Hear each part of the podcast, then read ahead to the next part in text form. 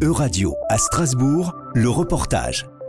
À l'ICANS, l'Institut de cancérologie Strasbourg-Europe, le chercheur Alexandre Detape dirige le laboratoire de recherche appelé Nanotranslationnel.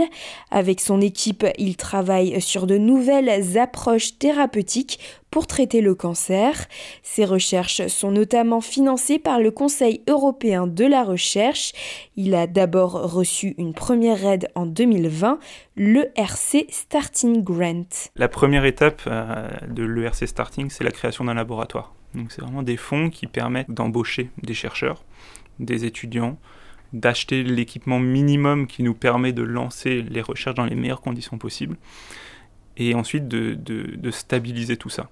C'est-à-dire que pendant 5 ans, on a une somme d'argent qui est tellement colossale au niveau, de le, au niveau français ou au niveau de la recherche en local qu'on a normalement plus trop besoin d'aller chercher d'autres fonds français ou autres et ça nous permet de voir venir sur 5 ans et donc de stabiliser de penser uniquement à la recherche. Depuis, il travaille avec son équipe pour concevoir un gel injectable par voie sous-cutanée afin d'améliorer la qualité de vie des patients atteints de certains types de cancers.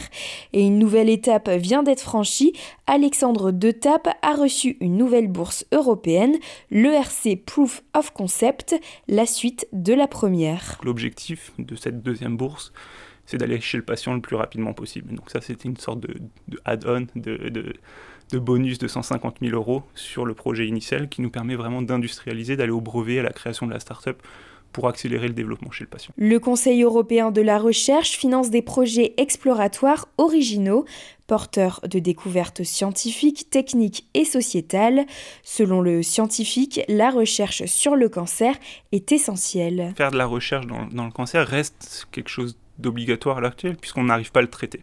C'est-à-dire qu'on arrive à augmenter la qualité de vie, on arrive à prolonger la survie des patients.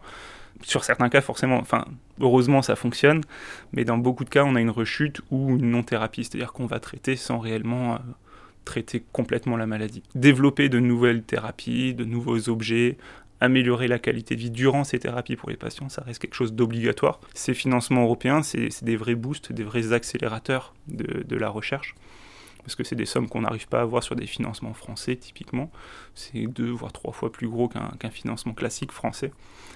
Et, c'est aussi une sorte de, récompense pour, pour l'Institut, parce que ça fait, ça fait une sorte de, badge euh, pour, pour tout l'Institut, donc ça nous met en avant. Pour un institut comme l'ICANS qui vient d'être créé finalement, c'est vraiment quelque chose qui, qui est génial. Le cancer est la deuxième cause de mortalité dans l'Union européenne.